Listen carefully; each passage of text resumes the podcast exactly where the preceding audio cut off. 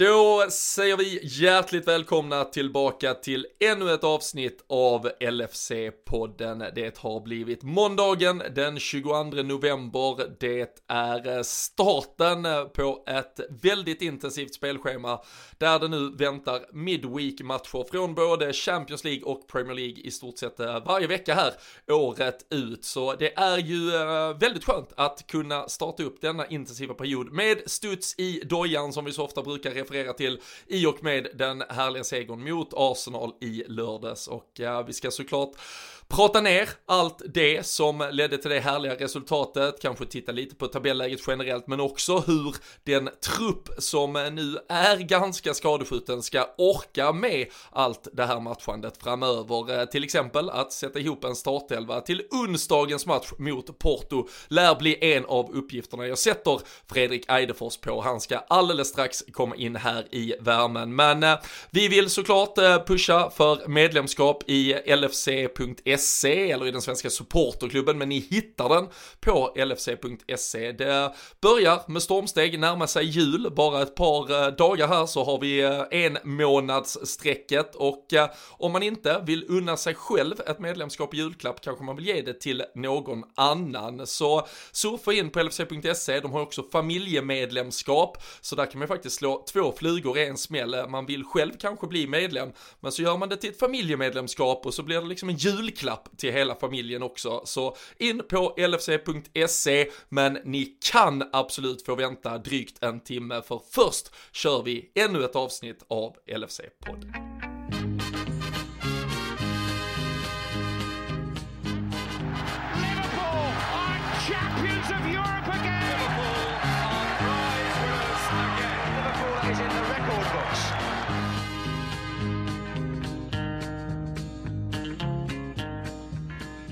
Jajamensan, Fredrik Eidefors. Eh, jag vet att det inte är julkänsla än, men jag vet att du har väldigt mycket Black Friday-puls eh, som eh, tar mycket av din tid. Men en dryg timme Liverpool ska vi väl kunna sticka in med även i dessa tider.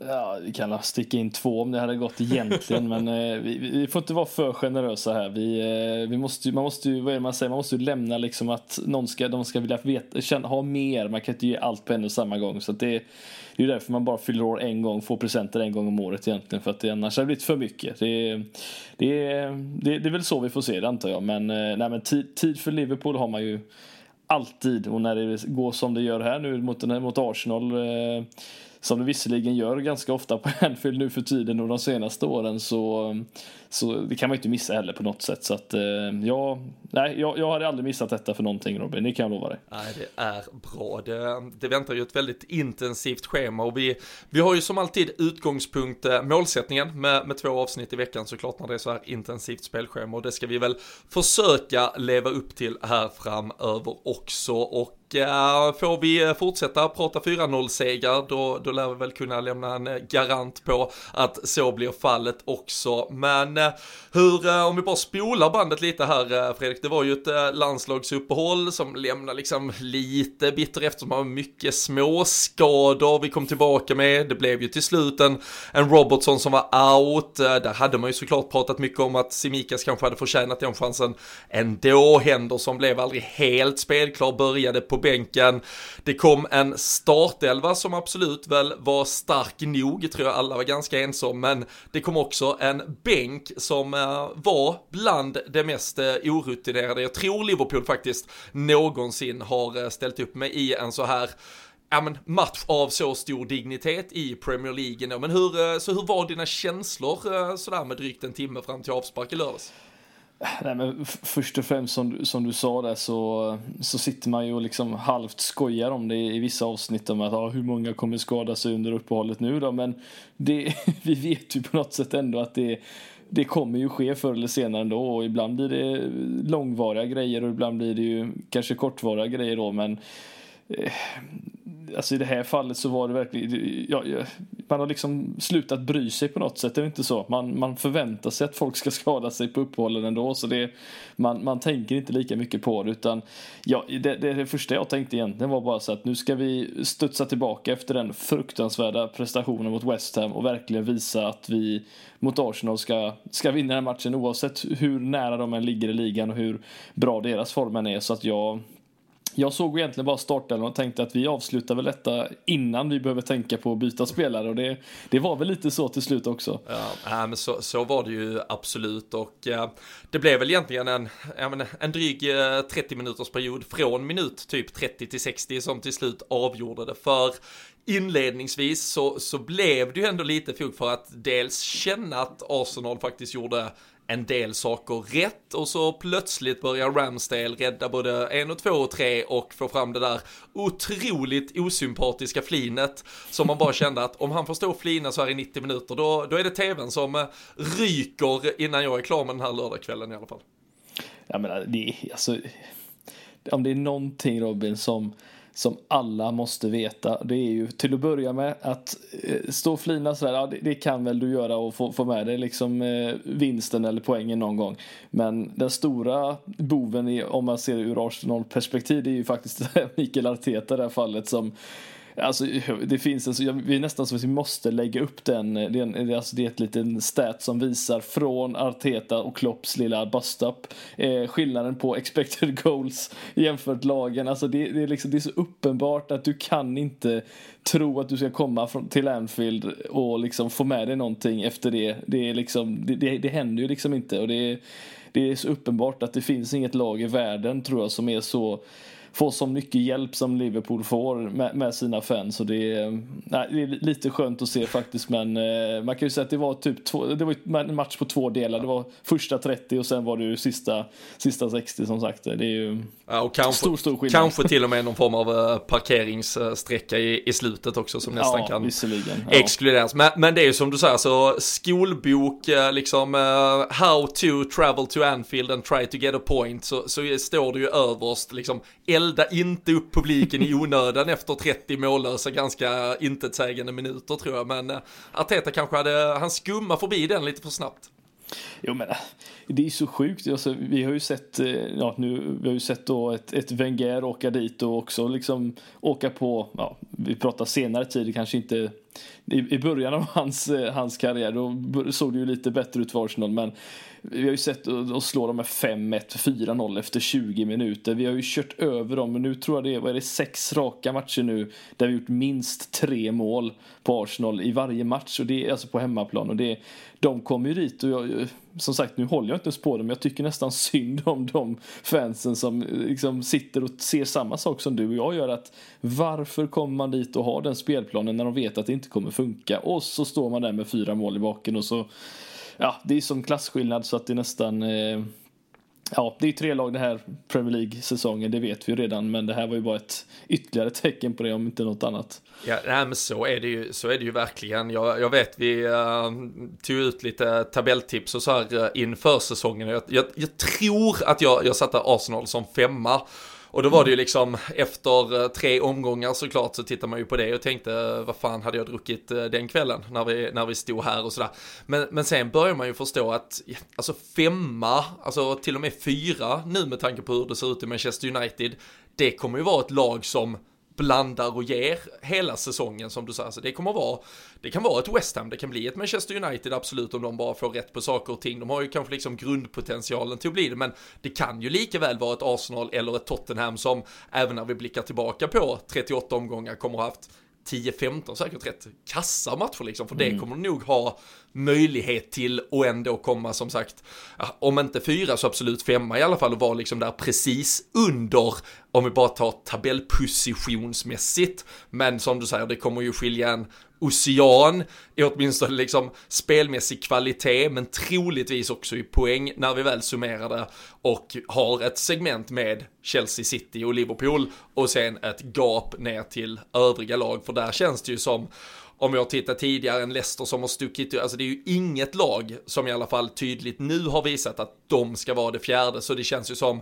utöver att vi lär få ett, eh, förhoppningsvis, tror jag alla Liverpool-supportrar hoppas på att vi får ett jävligt häftigt titelrace, med kanske då tre lag involverade, så lär vi också kunna få ett jävligt öppet race om fjärdeplatsen, för även om man kan skratta mm. åt ett Arsenal-Arteta här och nu, så skulle jag ju inte räkna bort dem för att de faktiskt skulle kunna komma fyra med tanke på hur det ser ut bland övriga lag där bakom. Nej, och, och fyra för dem blir ju bra, men det är ju som du säger, det är ett alldeles för stort eh, hopp däremellan om man får säga så. Det, är ju, det mest fascinerande var just på förhand då att Arsenal låg två poäng bakom oss med 20 mål sämre målskillnad. Alltså, ja, ja men liksom... vi pratade om förra veckan, det är, det är otroligt. Ja, ja och, och då har det bara spelats 11-12 matcher. Liksom, det är ju helt makalöst och det säger väl kanske lite om hur målglada vi har varit för den delen. Men med tanke på att vi också har kryssat en hel del matcher för att vara då ett ett topplag kanske jämfört med City och Chelsea om man jämför där.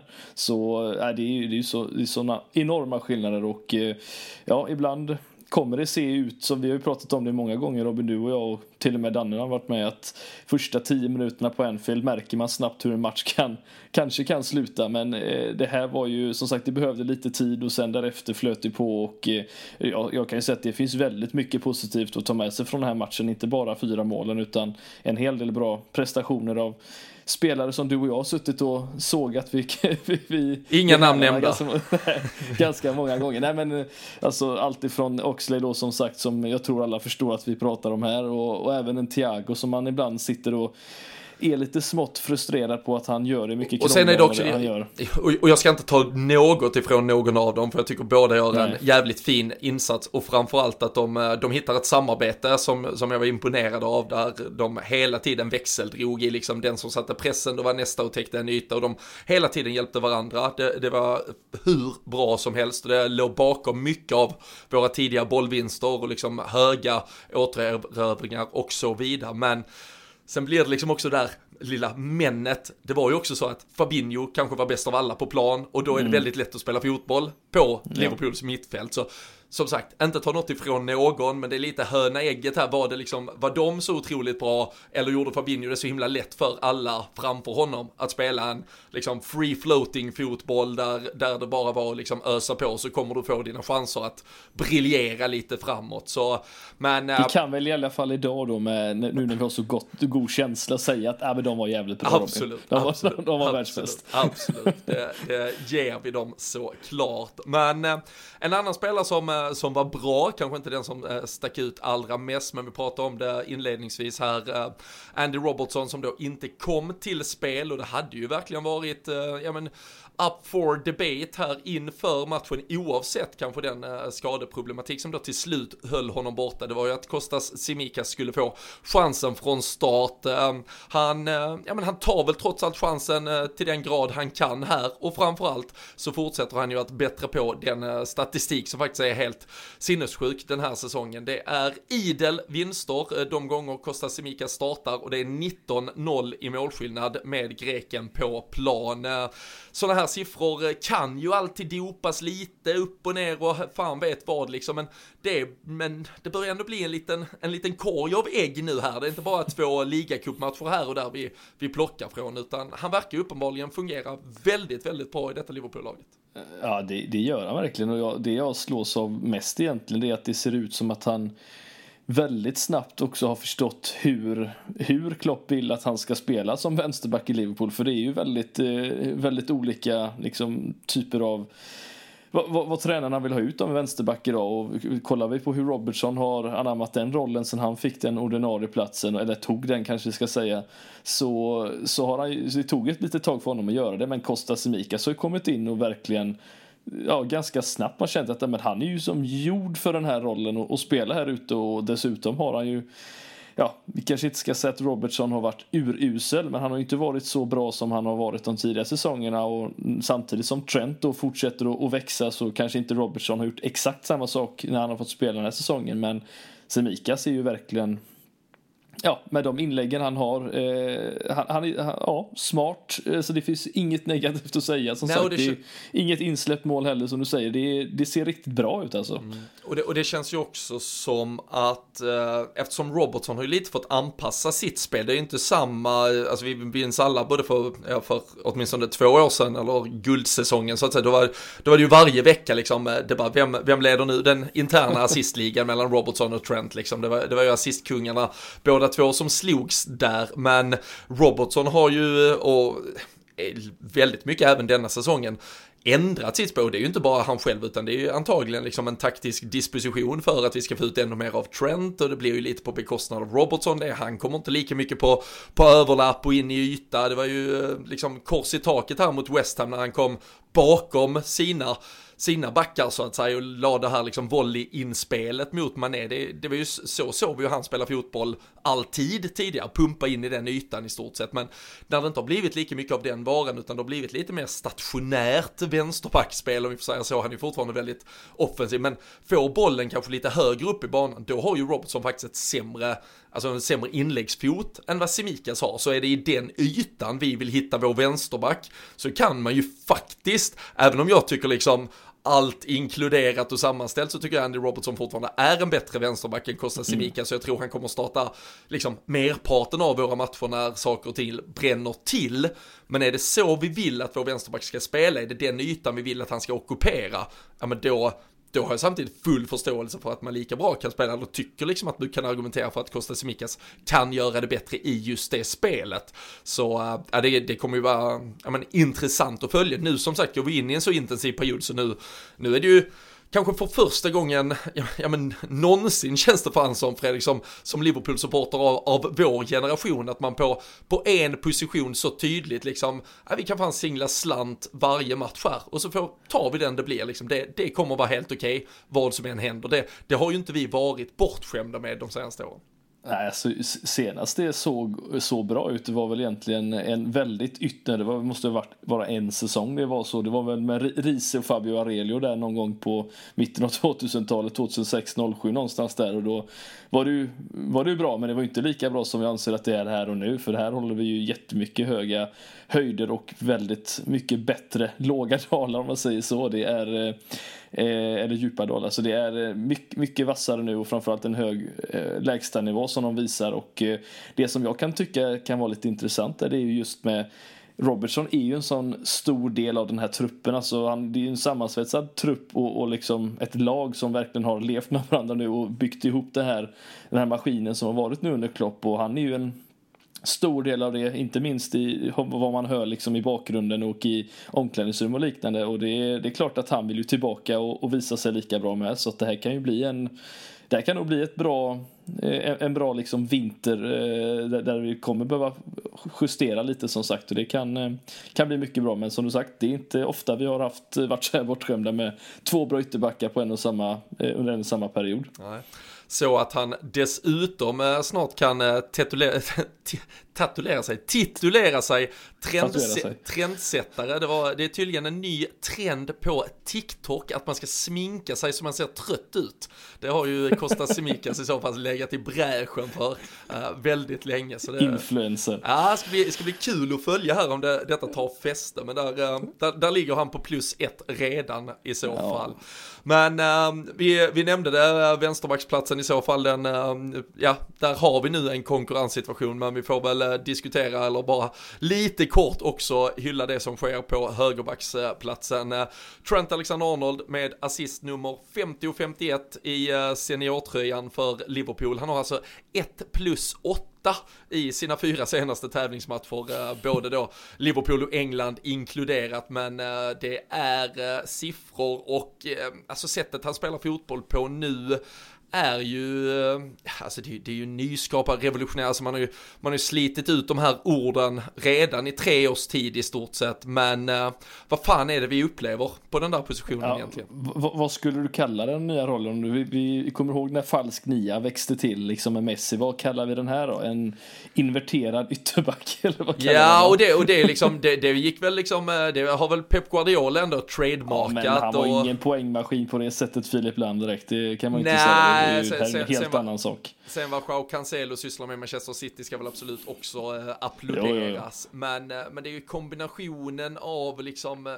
fot på liksom dödboll till överlappsspel till hur han kan röra sig in i banan det, det, måste vara, det måste vara så jävla förjävligt att försöka försvara. Alltså först har du Mohamed Salah som kommer och hämtar bollen i den fickan där han alltid hittar yta. Och så vet du att okej okay, nu kommer han antingen dribbla mig, han kommer passa, han kommer skjuta eller så kommer det en jävla Trent Alexander-Arnold här också.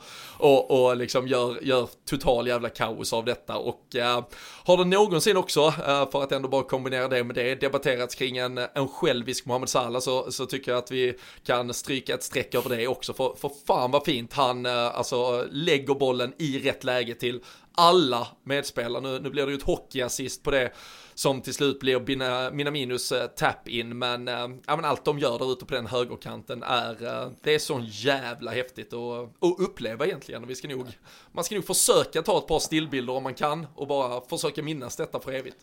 Ja, han är ju bara 23 år killen också, det är det som är det, det sjuka. Han har ju redan slått, slått rekord och kommer ju att definitivt göra det. Det är bara frågan om han liksom är uppe och nosar i slutändan på liksom de absolut högsta rekorden där vi har de stora mittfältsspelarna i slutändan när det gäller assist och liknande. För så, så bra är han och så eh, viktig är han och framförallt så mycket boll har han. Och nu är inte jag en kille som kollar mycket NFL men man pratar väldigt mycket om spelare som liksom kan ha många alternativ när de väl ska kasta den här bollen och Trent är ju likadan med bollen. Han kan ju kasta lång, eller kasta sparka kort och sparka långt och han har ju så, sån stor liksom portfölj med olika typer av tillslag och, och, idéer så att han är ju han är ju aldrig begränsad någonsin och det är det som gör honom så extremt bra och svårläst för den delen. Och kommer han in dessutom i banan nu då som vi har sett honom göra så ja, då har han ännu fler alternativ dessutom. Så det är eh, nej det, det, är magiskt att se och eh, låt honom nu eh, hålla sig frisk för guds skull så, så kan det här bli ganska bra ändå. Men eh, nej, det är man jag håller med dig, man ska stanna upp och, och, njuta lite också ibland. Ja, och ska vi säga, alltså, som du säger, du försöker sätta det i lite eh, kontext eller relation till övriga storheter och var det eventuellt kan landa historiskt. Sen, sedan säsongen eh, 18-19 sparkade igång så, så är han ju den med flest assist i, i hela Premier League och då, då har vi kanske ändå sett de bästa åren av en Kevin De Bruyne under samma tidsperiod till exempel. Och eh, jag såg också en jämförelse om man bara pratar högerbacksperspektiv. Jag tror det tog eh, Dani Alves eh, ungefär fyra år och 120 matcher mer att nå upp till samma antal assist och då ska man ju ändå komma ihåg att under många av de där åren så spelar han bakom, eller väldigt nära, en Leo Messi till exempel som du bara kunde ge bollen till om det skulle behövas. Så hade han kunnat göra mål. Så äh, det, är, det, det, det är nog eh, historia som skrivs eh, framför våra ögon. Det ska man vara medveten om när man sitter och, och tittar och ibland klagar på att han släpper till en löpning bakom sig eller något annat som äh, kanske inte är hela världen när vi väl summerar. Ingen är perfekt Robin, inte ens du och jag. Ja, det ska vi kanske reservera oss där, men Ja, jag förstår vad du menar, men ja, ja, visst, det ska alltid finnas det... ett undantag som bekräftar regeln också. Men vi såg några perfekta mål däremot, det kan man ju lugnt säga i den här matchen. Ja, eh, men alltså Frågan är vilket som är ditt favoritmål. Jag har ju mitt fast, men eh, Ja men det, det blir, för, för, min del uh, blir det ändå uh, Salas till slut med tanke på hur snabbt det går från, från mm. Allison uh, ut på kanten, Nicke. Alltså jag, jag har försökt titta Den på... nicken? Ja men Diogo Jotas nick, jag har försökt titta på, för han går upp så jävla nätt och det känns som man bara liksom touchar den, så blir det som ett jävla skott jävla, på 30 ja. meter ner liksom i djupet. Man är får ju springa för det. livet för att hinna ikapp skiten liksom. det, det, jag får inte ihop det, men ja, det, det, nej, det, så det sticker ändå ut. Men sen, samtidigt, det ska sägas som det här Minamino som han till slut petar in, när jag tittar tillbaka på det också och ser det fler och fler gånger så är det, alltså det är sånt jävla klapp-klapp-spel där inne i mm. straffområdet också. Så det, äh. Och Jota när han fintar ner, framförallt när han sätter Ramsdale på, på röven där framför de Kock, det, det var skönt det också. Så mycket som var bra och mycket som var jävligt vackert från den här matchen. Och ja. återigen, alla tre i, eh, från trio då, med mål från en och samma match.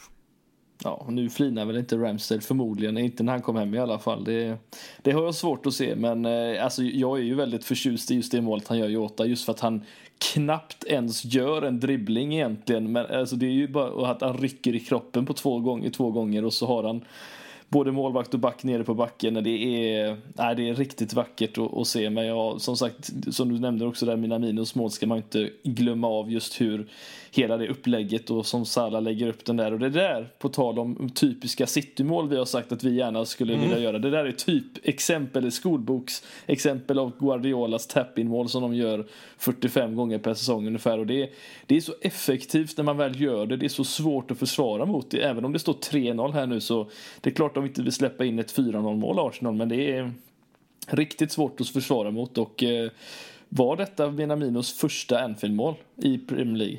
Uh, ja, det var ju inte hans första Anfield-mål i Champions League, för det gjorde nej. han ju för uh, Red Bull Leipzig, eller vad säger jag, för Salzburg uh, ja. i alla fall. Så, Men jag tror detta var hans första Premier League-mål faktiskt.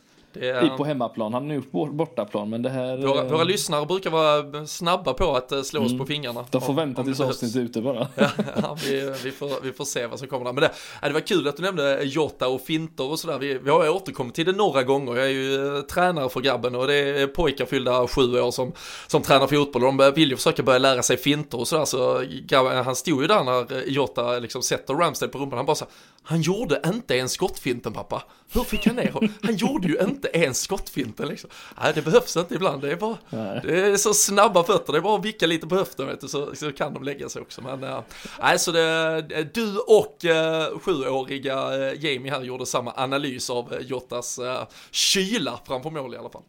Ja, det är som sagt det, det, det, är något alldeles extra med ett sånt fint mål framför The Cop. Men eh, om man får ta med sig det, det som sagt eh, Salas mål så tycker jag väl ändå som du säger att det där är Liverpools, Klopps Liverpool och det mest typiska målet på något sätt, alltså hur snabbt det går. Mest typiska målet vi gör mot Arsenal varje säsong.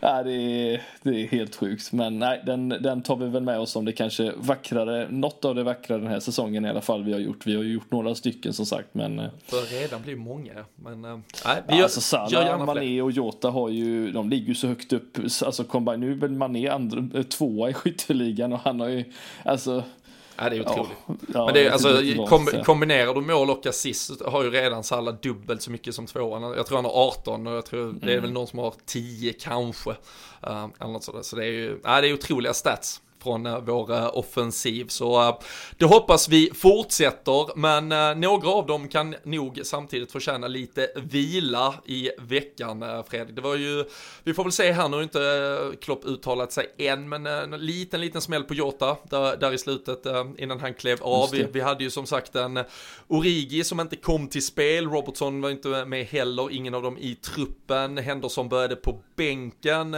kom in och spelade en stund här senast. Men ehm, det är ju ganska tunnsått med alternativ, det har vi konstaterat. James Milner, Naby Keita går väl någon form av kamp mot eh, klockan. Curtis Jones med sin väldigt märkliga ögonskada som eh, ja. bara är en wait and see, uh, no pun intended. Vi får se vad som händer där och uh, annars då, uh, ja men offensivt som sagt, vi har ju Firmino borta tills vidare. Joe Gomez ser inte ut att vara ett alternativ på en mittbacksplats den närmsta tiden heller och nu är det Champions League, det är samtidigt på Anfield, det betyder ju ingen resa, det betyder ju också att man kanske ändå vill leva upp till någonting framför sina hemmafans, behålla, ja men känslan, kom in i lite momentum, vi har kommit in i en ny andning här efter landslagsuppehållet kanske, vi spelar ju faktiskt hemmamatch sen på lördag också mot Southampton, men gruppsegern är klar, Porto har allt att spela för, de och Atletico ser ut att gå en ganska så jämn head-to-head beroende på kanske hur starkt lag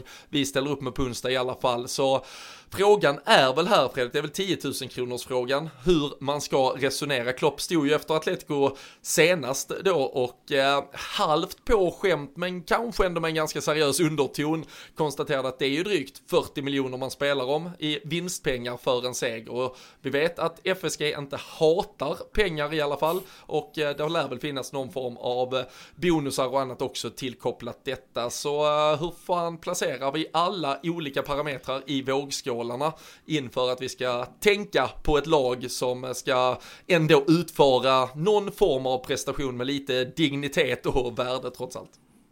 Alltså, hade det här varit en tisdagsmatch nu, för nu är det onsdag vi spelar väl, blir det, ja just det. Eh, så tror jag att Klopp kanske hade haft, eh, jag säger inte att han hade tänker helt annorlunda bara för att det är en onsdagsmatch, men det är alltid skönt att få en extra dag ledighet. Då tror jag faktiskt han hade startat lite, lite fler eh, startspelare än vad han gör här och nu, men eh, jag tror ju inte att vi kommer få se, i och med att Porto som du säger också har mycket att spela för. Klopp vill ju inte ställa ut ett lag med bara juniorer och så åker man på liksom 8-0 bara för, bara för det, för att det inte finns någon rutin. Utan här tror jag ändå Klopp kommer vilja ställa upp med så, så bra det kan bli utan att riskera någonting. Och frågan är Robin, ja, vad, vad det innebär. Det var ju frågan jag fick nu precis visserligen. Och det, Men kan, alltså det, det är här, det, jag, jag känner ju bara så här att vi är det något vi kan göra så spola tillbaka ganska exakt ett år till början av december. Vi hade vunnit fem raka gruppspelsmatcher. Vi ska åka till fucking Herning i Danmark och möta Midtjylland vars spelare vet att det är liksom eh, matchen av, eh, för deras liv i stort sett liksom det häftigaste som kan hända. Liverpool kommer på besök och eh, de har, vill liksom såklart visa allt vad de har i sig. Vi slänger ut ett alldeles för starkt lag på pappret enligt mitt tycke och smak och visst man kan ju säga om allt bara går som det ska och där finns massa byten och du kan inte plocka av spelare efter en timme, jada jada jada. Det som händer den jävla kvällen det är att Jota går sönder och är borta typ 3-4 månader istället. Det får inte hända nu, alltså vi kan mm. inte kosta på, alltså det, det, det får bara inte hända. Så kan du vila en spelare som är tilltänkt att spela 8 av 10 matcher den närmsta här intensiva perioden, då måste den spelaren vilas. Det vill säga, Alison Becker, kan han vilas? Ja, det kan han. Kelle här kan mm. spela. Kan Trent vilas? Ja det kan han. Om inte Nick Williams är redo, ja då får Connor Bradley spela. Kan vi eh, vila båda våra mittbackar? Ja det kan vi. Nat Phillips och Konate finns tydligen tillgängliga så det är bara att slänga in dem ja, nu har vi ju två vänsterbackar redan som vi har pratat om, så uppenbarligen om Robertson inte är redo, spela Simikas, du har täckning som troligtvis är redo ganska snart igen. Offensivt, ja vilka är det? Jo det är Minamino åtminstone. Är Origi redo? Ja slänger man ju såklart in honom. Vem kan annars spela? Vi pratade, vi skojade lite om det senast att Neco Williams skulle bli liksom Liverpools uh, Gareth Bale på, på grund av att det var någon som drog upp det sen. Men vad fan, är Conor Bradley redo att spela högerback så kan jag spela Neco Williams som högerving istället. Alltså, det, det, jag kunde inte bry mig mindre vilka som spelar den här matchen. Tyler Morton, han ska in på mittfältet. Oxlade, jag älskar dig, men visst, du får kanske kastas till råttorna. Du får också ta chansen att spela. Men, men alltså, det, nej, en spelare en spelare som vi tror att vi kommer behöva största delen av säsongen. Du får inte riskera honom. För du, eh, jag, jag vet inte hur du ska försvara det. Jag, jag, vet inte hur du ska kunna påstå att 40 miljoner var värt att uh, Mohamed Salah drog baksidan eller fick ett brutet ben eller fan vet vad som kan hända och ja det här kan hända varje match, varför skulle det hända nu? Inte fan vet jag men de andra matcherna så är det värt det för då, då måste mm. du spela med ditt bästa lag, det måste du inte nu så då måste vi fan se till att inte göra det tycker jag. Ja, det var en lång rant. Och den, ja, det var det. Jag, jag, skriver under på den. Det, det, är väl snarare som sagt, det är svårt att hitta Eh, ja, det är ju alternativen som är, alltså, som du sa då, försvarslinjen där är ju, den är ju, känns ju ganska uppenbar. Det är väl ungefär det som du sa som kommer att ställas upp med Keller eh, där bakom. Utan det är ju som sagt, kan Milner vara frisk exempelvis så hade det varit perfekt att få in honom just för att få rutinen i en sån här match. Men Jo, annars kanske du får spela en, en Fabinho eller Henderson som lite som sexa som bara ska stå där och blir det mm. lite jobbig löpduell så fan slä, släpp. Då kan du göra så mot West Ham och släppa iväg dem i, i lugn ja, och ro liksom. Det var men, det de tänkte. Ja, kanske, men uh, nej, men nej, det, vi får inte, nej. vi får inte offra någon här alltså. Det... Nej, nej, alltså det är klart att eh, vi ska ju absolut inte, alltså spela Salah en sån här match så blir man ju, blir man ju lite mörkrädd. Som sagt, jag vet att han gillar att spela och han vill ju göra mål konstant. Men eh, någon, någon måtta måste det finnas eh, som sagt. Men eh, jag har bara svårt att se just att Klopp slänger ut ett ett, e- alltså, ja, vi tar då som sagt en Minamino som 100% kommer att få spela den här matchen då. Men om Origi inte är där, alltså hur hur mycket juniorer kan man faktiskt slänga in alltså i slutändan? Tror vi verkligen att han gör det? Även om jag skriver under på det som du säger, att man inte men, ska men då säger riskera vi, någon. vi, vi försöker bara sätta ihop. Jag, jag sa Kelle här i målet, backlinjen Mm. sa jag, då, om vi ändå... Vi tar Ne- Neko som högerback. vi tar Neko som högerback, och så tar vi Konate och Nat Phillips mittbackar, Tsimikas vänsterback. Det är ändå, det är okej. Det är okej. det, är, är United-klassen Ja, ungefär. precis. Och så spelar vi med Fabinho så länge han bara tar det lugnt och han släpper förbi alla som blir, eh, liksom, där det blir jobbigt. Inga dumma tacklingar, det, det är ty tydligt tillsagt. Och så spelar vi eh, Tyler Morton och Oxlade bredvid honom på mittfältet Mm. tillsammans med honom. Och så spelar vi Minamino och så spelar vi om Origi är klar, såklart Origi. Och sen kommer Ja. vi säkert spela då antingen Mané och Salah och så kommer de få turas om lite och få till slut typ, eh, någon får väl 50 minuter och någon får 40 eller någonting. Det, det, så tror jag det kommer bli. I den perfekta världen så kan vi även undvara oss den uh, onödiga risken, men eh, som du säger, alltså det, det börjar också bli tajt med spelare och jag fick ju på fingrarna när jag tänkte tanken högt på Twitter tidigare här under måndagen att Cade Gordon skulle kunna vara aktuell.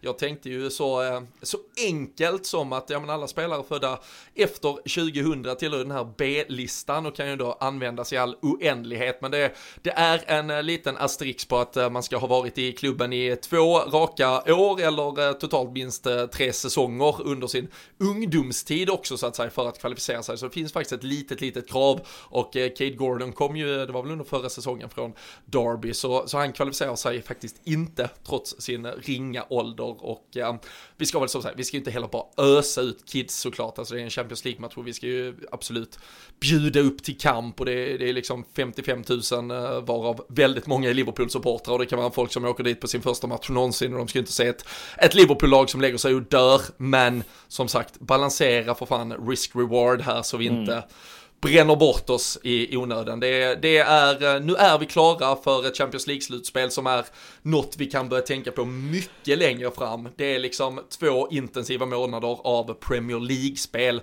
som måste ligga absolut på, det, på den översta hyllan vad, vad gäller liksom fokus och hur vi planerar spelares eh, fysiska belastning. Ja, så vi måste ju eh, ha alla de bästa spelarna nu när, när, när Gerard kommer till Anfield också som sagt. Det är ju en, en sån grej bara också. Vi kan ju inte få ha, ha spelare som går och skadar sig lång tid så man går miste om en sån grej när det väl är dags. Det är, håller med dig, det är eh, risk-reward. Man ska vi ska, vi ska vara smarta helt enkelt och få med så mycket som det bara går. Det, det är väl det man eh, hoppas i det här fallet. Men eh, Porto hemma innebär ju oftast inte, det är ju på bortaplan det är med målrikt Robin så att det Det blev väl 0-0 senast vi mötte dem hemma va? Tror Ja. jag. Mm.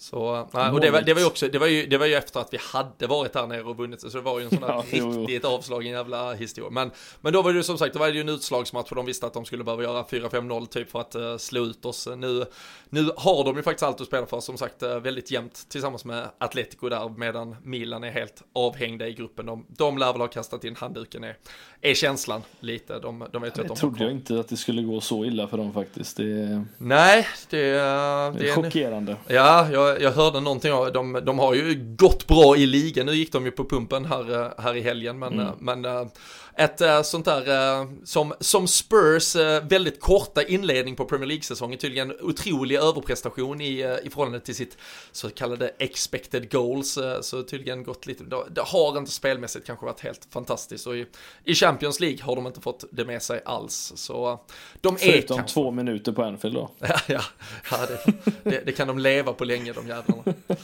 Så nej, vi får väl se. Men eh, ja, då, du får ju försöka eh, själv tänka i ditt huvud här vad det blir för lag och vad det därmed blir för förutsättningar. Men eh, om vi ska tro och eh, tippa och spekulera i hur matchen ändå slutar efter eh, 90 minuter, vad, vad lägger vi den lilla, lilla poddslanten på i så fall? Oh, alltså det, det spelar ingen roll hur dåligt lag man än ställer upp med på Anfield. Jag tror vi ändå, vi, har, eh, vi har fansen bakom oss. Jag tror ändå att det, det blir ingen förlust, men jag säger jag säger, eh, jag säger 2-1 Liverpool. Jag tror det blir vinst alltså. Ja, vi går rent jag, den här gången. Jag, jag, hoppas ju att vi ställer upp ett så dåligt lag så att vi inte kan vinna. Det är liksom lite min utgångspunkt i hela detta. Så jag säger 0-0. Uh, eh, det, det, ska vara en match där man vill stänga av tvn i 50 minuten för att det är så dåligt, så tråkigt, så intetsägande och så dålig energinivå. Det, det hade varit, det är drömmen i, i min värld. Uh, men vi får se.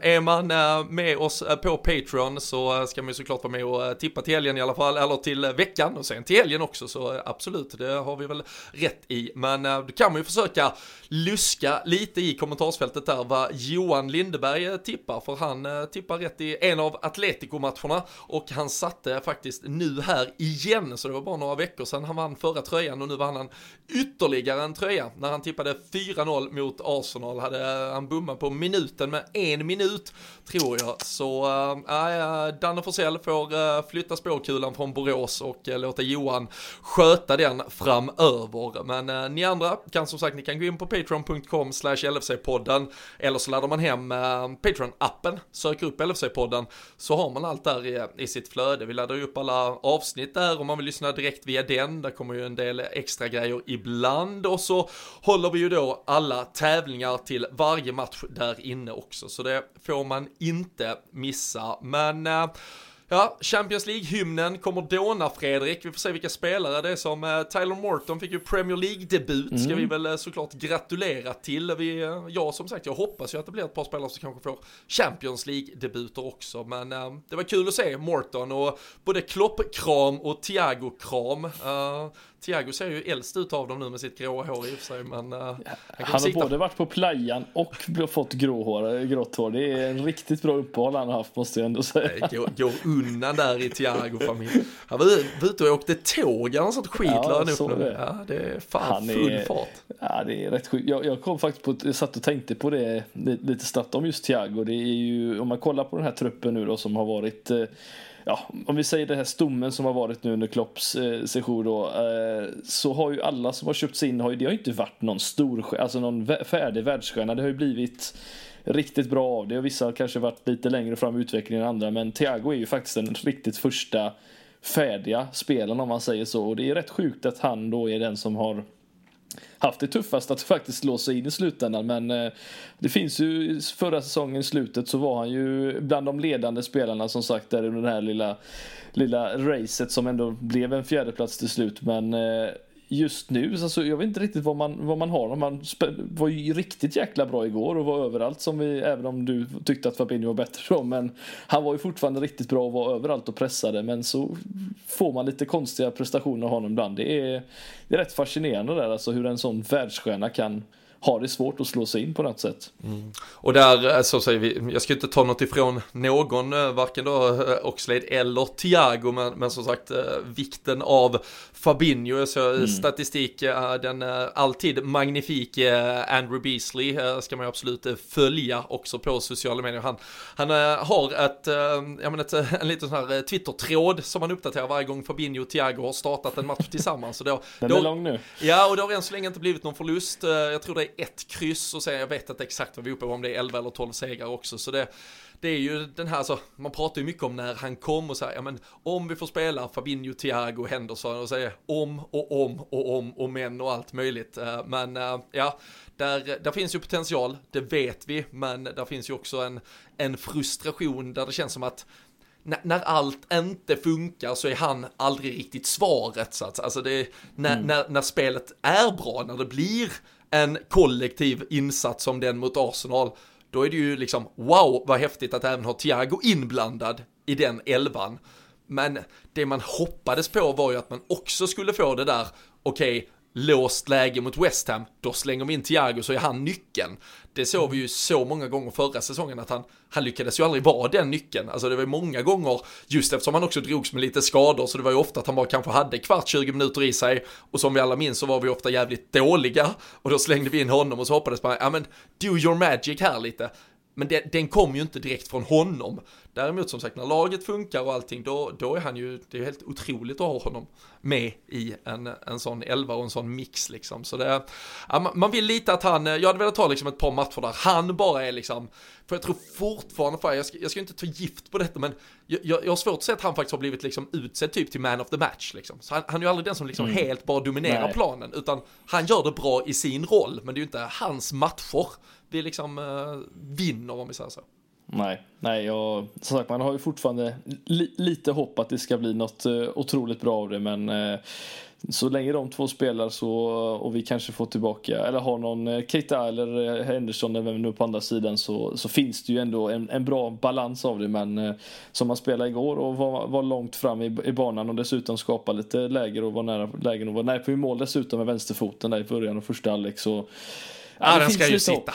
Ja. ja, den ska ju sitta. Så är det. Så Men är det. nej, äh, uh, väldigt härligt, väldigt många positiva bitar att ta med sig nu. Nu hoppas vi på lite tillfrisknader i uh, sjukstugan går ju framåt för en Harvey Elliot också, även om det kan vara väldigt många veckor ifrån en eh, första bild ute på träningsfältet till att man faktiskt står där i eh, matchtröja redo att eh, spela. Men Robertson, Origi, alla med småsmällar och sådär. Vi, vi hoppas ha fler tillbaka så att bänken, truppen kan bli lite bredare och där finns fler möjligheter till rotation. Det är som sagt Porto som väntar på onsdag kväll hemma på Anfield och sen är vi tillbaka efter det och snackar snackar ner den och eh, snackar upp matchen mot Southampton som sen väntar till helgen när Premier League rullar vidare. Ni eh, där hemma gör som eh, vanligt att ni fortsätter att lyssna här och mellan avsnitten så besöker ni lfc.se för att hålla er helt ajour med allt som händer. Klopp lär väl komma med lite skadeuppdateringar här inför Porto-matchen och så håller vi utkik på vad som händer med allt annat i och kring Liverpool. Så tack för att ni är med oss, tack för att ni lyssnar här. Surfa in på patreon.com slash LFC-podden också, så hörs vi och ses vi snart igen.